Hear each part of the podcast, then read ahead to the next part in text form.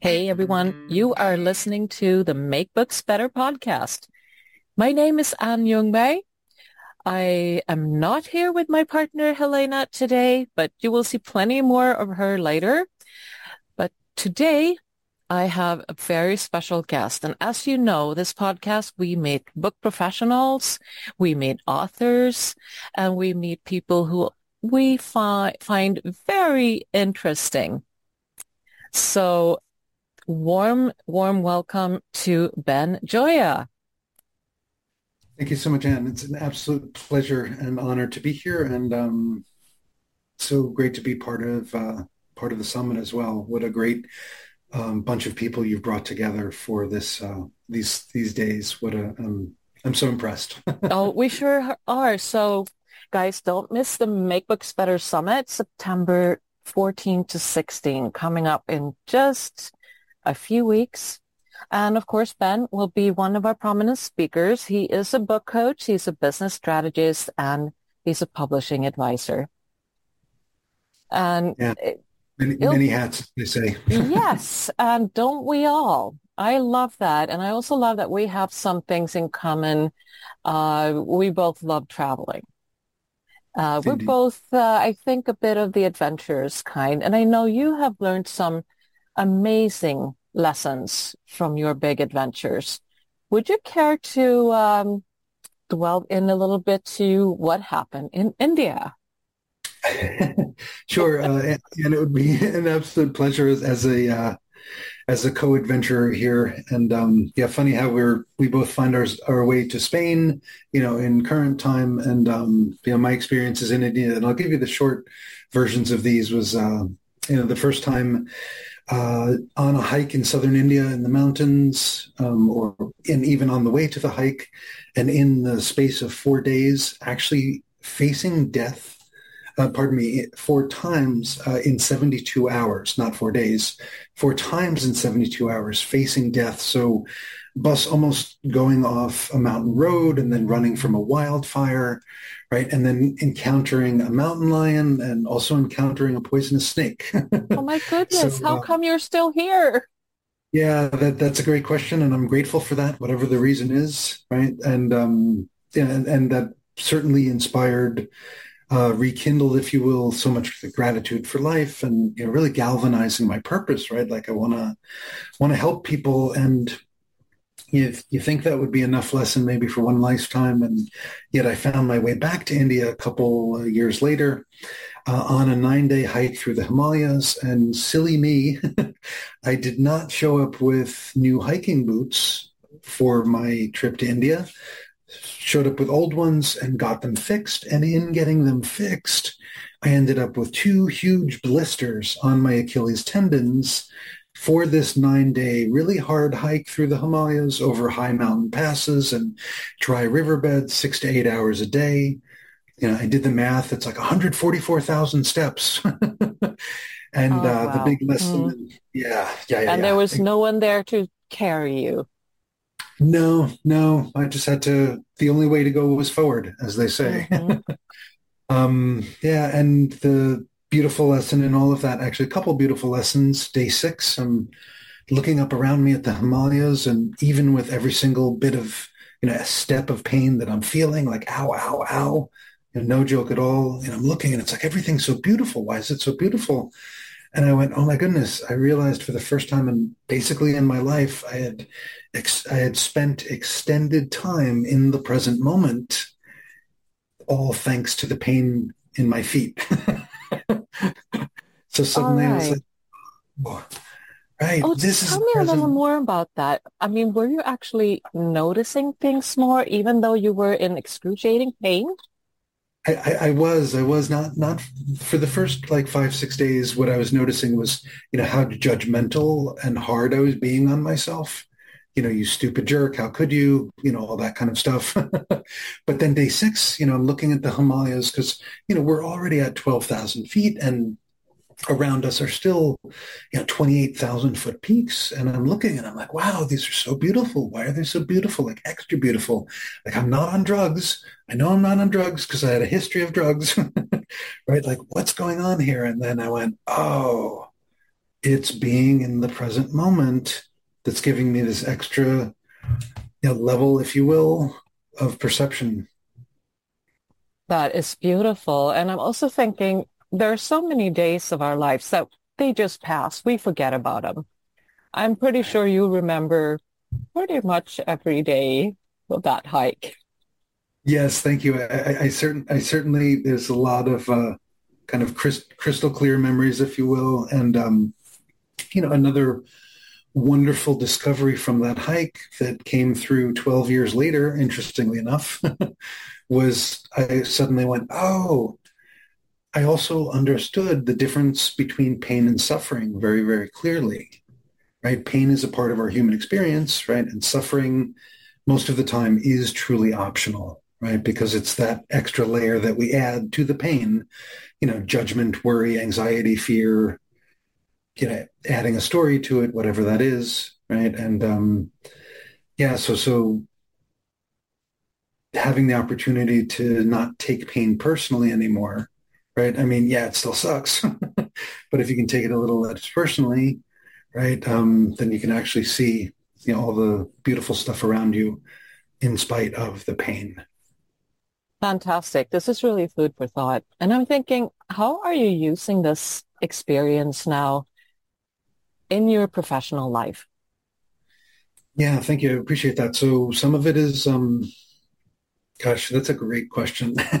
it was like 12 answers just came into my head. Um, let me try one at a time. So first and foremost, it's really um, listening and being as present as I can be, right? Especially because I'm coaching coaching folks and writing their books. And um, you know, that's a sacred space and that's a emotional space sometimes. And it's an important space. Um, for you know, people literally crafting their dreams into you know, into physical form. So you know, holding that space, being a really good listener, being as empathetic as I can be, uh, that's a big part of it. Um, I also weave in the stuff that I've you know discovered on my own journey, spiritual journey, self development journey. You know, I weave it into all my processes for book writing, for business development. You know, so it's um, it's I, I like to say that a, a, a, light mind is the right mind to write. right, I'll say that again. A light mind is the right mind to write. Oh, so, I like that. Yeah, thank you, thank you. Right, so so very important for my authors is I teach them how to cultivate that lighter mind, even just for a couple of minutes before they actually sit down, you know, and do their book writing, or as I love to encourage people to do some amount of dictation in service of their book. Okay. So when a, a new writer hires you, what can they expect? What's the process to work with you? Yeah, thank you. Um, so first and foremost, uh, we speak and we clarify the topic of their book and clarify who their audience is um, to then have the author have a series of conversations with their ideal clients using the topic of the book as the reason to get on the call, right? And then they have these series of, of conversations, very specific questions, 10 questions, same for everyone, um, to understand basically what to write in the book, to understand what the uh, the ideal clients, biggest challenges, goals, dreams, all that kind of stuff are, is, are, um, and the language that they're using to describe all of those experiences, right? Because if my client, the author, right, can understand from their ideal client, you know, what they want, what they need, what they're trying to overcome, you know, why, the, why they want it, all that kind of stuff, then my author can write the best possible book for their ideal clients for what their ideal client actually needs right now. Yeah, I'm I'm so thinking so much about this since I also also coach writers and I work with both nonfiction and fiction, but I actually think it's it's even a little harder with the nonfiction because there you're coming in as an expert people want to write a book about all their expertise and it's you really need to narrow it down what yeah. What will those readers look for right now and what can you keep outside to maybe sell as a program or the next book or more coaching with them and, and so on? Yeah, I, I so glad that you said all that, Anne, because you know for, you're speaking to two things, and I'll re, I'll say them ba- backwards.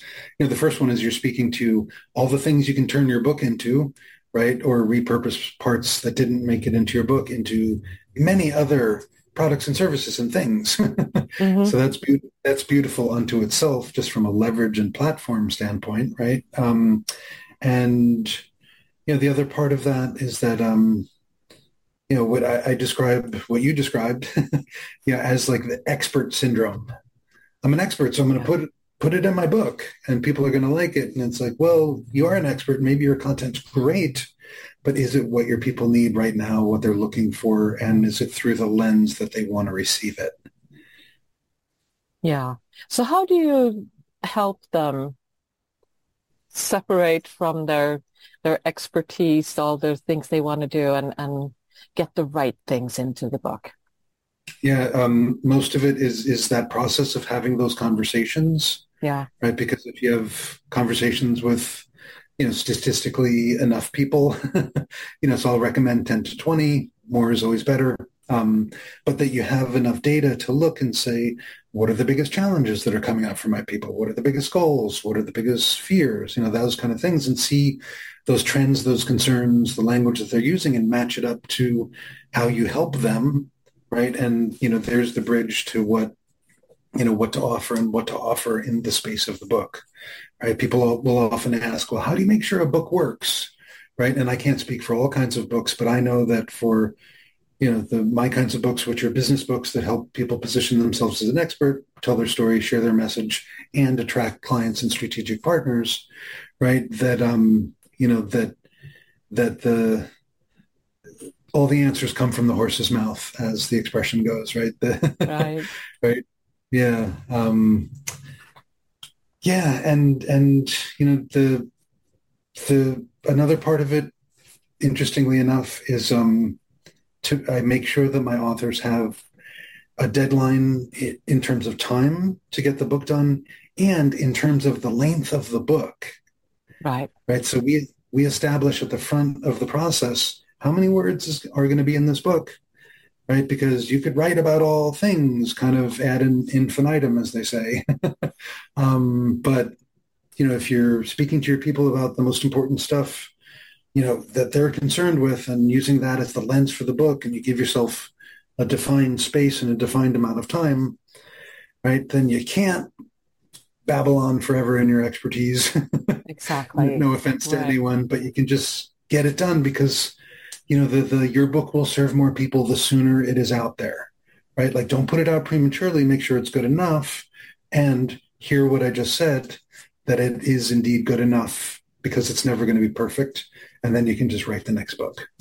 Right. Would you say there's like a magic number, uh, the preferred length of a business book?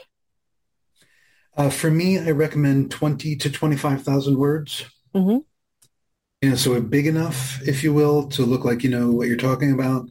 Small enough where if somebody were to read the whole thing, they could read it in a couple few hours or listen to it in a couple few hours. Right.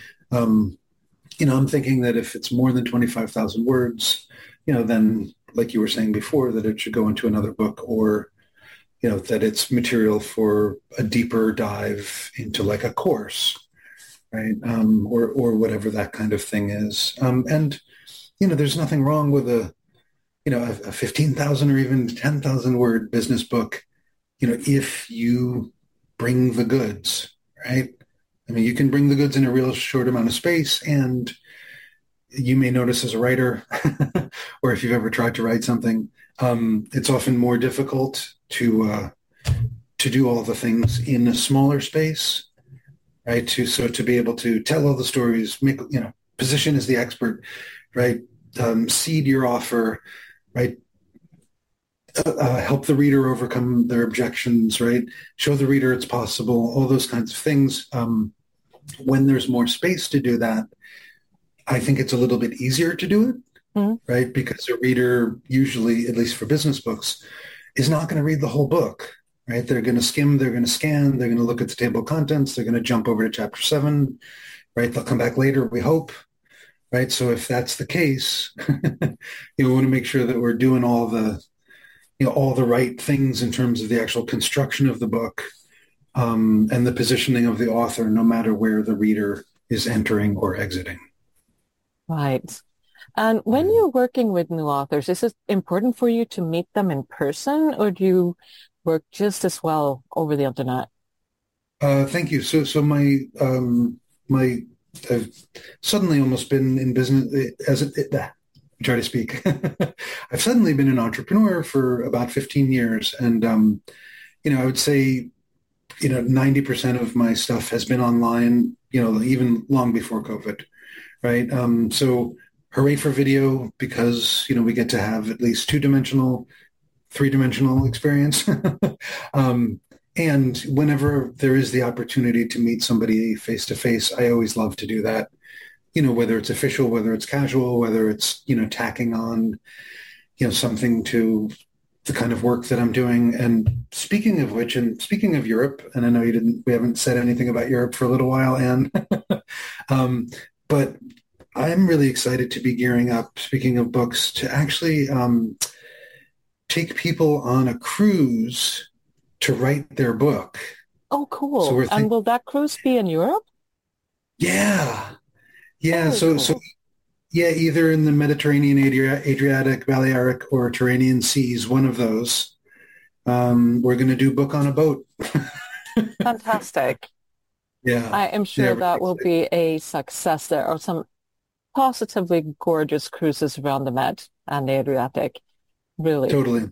Yeah, thank you. And and for me, like what a great way to spend a bunch of time with, you know, FaceTime with people you know, in the digging into their books, right, and also doing it in a, in a place where, uh, you know, we're just we're not just locked in a conference room or a hotel, exactly. right? But there's actually space to. Um, I've been to um, a marketers cruise a few times in the uh, Caribbean, and it's oh, amazing because I mean I've seen all these people in Zoom meetings and big conferences, so, but actually rubbing shoulders for a week in a very leisurely setting, you yes. make you make great friends. You do. You do. Mm. Yeah. Yeah, I really appreciate you saying that because you know that that is something that um, you know, like I, I did have a time in my life where I was going to an office, right? Like a lot of people, um, you know, before I became an entrepreneur, and I did make great friends at many of my workplaces, right? And some of them, you know, might have been friendships really only active through the time that I was working there. Um, but nonetheless, right, there was that friendship that was part of my every week, every day sometimes. Definitely. Know? And I, I can miss that too, but it's also the only thing I miss from going to the office. Yes. yes. 100% right, right. We're going to, we're, to, we're to, put a put a box around this right now.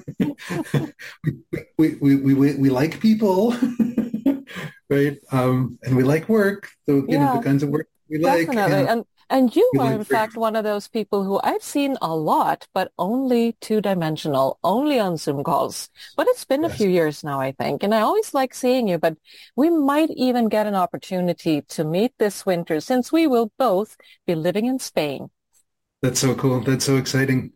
Yeah, and I'm, I'm really looking forward to that. You're absolutely right. And um, I have a, a one of the very first friends that I made in the online space, you know, is my friend Giuseppe Frattoni, who lives in Rome, Italy. Mm. Right? We met 14 years ago online. Oh, wow. Uh, we met face to face the first time two years ago in Italy.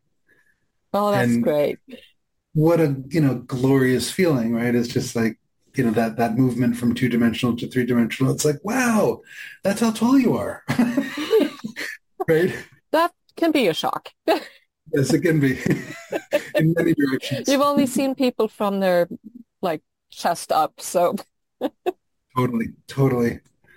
Mm, yeah, it's interesting. But I, I see you you working a lot online makes that move not to. I mean, it won't really disrupt your your work. You can keep working, doing your stuff anywhere in the world, really. Yeah, yeah. I'm, I'm, I'm so you know blessed, grateful every single day that you know I was able to pull that off, um, and may I may I continue to pull that off. Um, yeah, and and I'm also really grateful uh, because you know I've spent a few months here and there in Spain you know, prior to when I'm going to move there coming up, and um, you know because of the time zone in relation to the uh, east and west coasts of North America, like I can wake up leisurely like i get up early in california right? But in spain i can wake up leisurely and then leisurely do my entire morning routine right? Like have a leisurely breakfast take a long walk get started on work and the east coast in the in north america is barely waking up at that point right, right. so it's like they, they'll be up in in our afternoon at about two or something which is glorious. Yes it is right. So it's like it's like I can get things done before calls are happening, like on on a different level, and I'm really grateful to to practice that, and I'm also grateful to, you know, officially um, practice siesta with like most of the nation around me. yeah, which is really cool. That's so great. I had the other way around working with Swedish clients when I was living in the United States. And I totally felt a little behind, hmm. which was hmm. just a mindset. I mean, I could work nights when when my uh, Swedish people were asleep already, and they would hmm. have everything in the morning. So just twitch, twitching is switching your mindset a little bit. Uh, hmm. But it took me a little while before I realized that. But still, yep. amazing that you can actually go anywhere and keep great contact with your clients uh, attract new clients even. And many will be inspired by the lifestyle. Yeah, thank, thank you for saying that. And, and you know, i am noticing that happening. Um, and I don't say this from a place of ego. It's just, it's, you know, it's so beautiful to witness, you know, people stepping up to whatever they want to do in terms of their dreams, whether it's travel or, or whatever. You know, and the other thing too is you think in terms of leadership, right? Like we're all leaders in some way, shape, or form, right? Whether we call ourselves that or not, and you know, we might be leading one person or a lot of people. Um, but you know, one of the foundational bits of leadership is example. Yes, right? it's like how do how do we teach or pur- purport to teach the thing if we're not doing it, not practicing it, not being it, and it doesn't mean we have to be it and practice it 100% of the time because we're still, you know, that doesn't always work because we're humans, right? But, you know, that we are most of the time operating from that space, um, or at least striving to operate from that space, you know, to, to put the, put the power behind our words. Yay. Well, I'm really pleased to be featuring you in our summit, which is coming up. Would you care to tell us just a little bit about what we can expect from you there?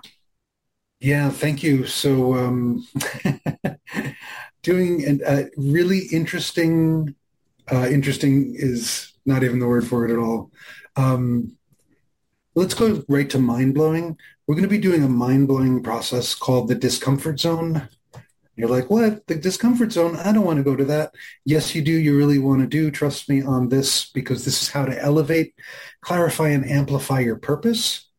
Right. So um, part of this is transformational. Part of it is practical because you'll really understand your core message like never before. And you'll be, as I love these words, aligned and galvanized like never before. Um, so uh, it really helps to have juice behind your book and your message and what you do in the world. And you can't always sustain the juice, right? So that's why habits and plans and strategy are important. And sometimes it's also really, really important to get the juice and remind yourself of why you do the thing or to uncover even more deeply why you do the thing. Um, and we're going to uh, go deep at the summit. Um, Fantastic. So, I'm really excited about your topic. Yeah, thank you, thank you. So excited about this. Yes. So everyone, please sign up. It's a free summit and uh, we're going to have lots of interesting speakers, including the wonderful Ben Gioia. Thank you so much for being here today. Oh, it's a pleasure, and thank you. And see you all at the summit.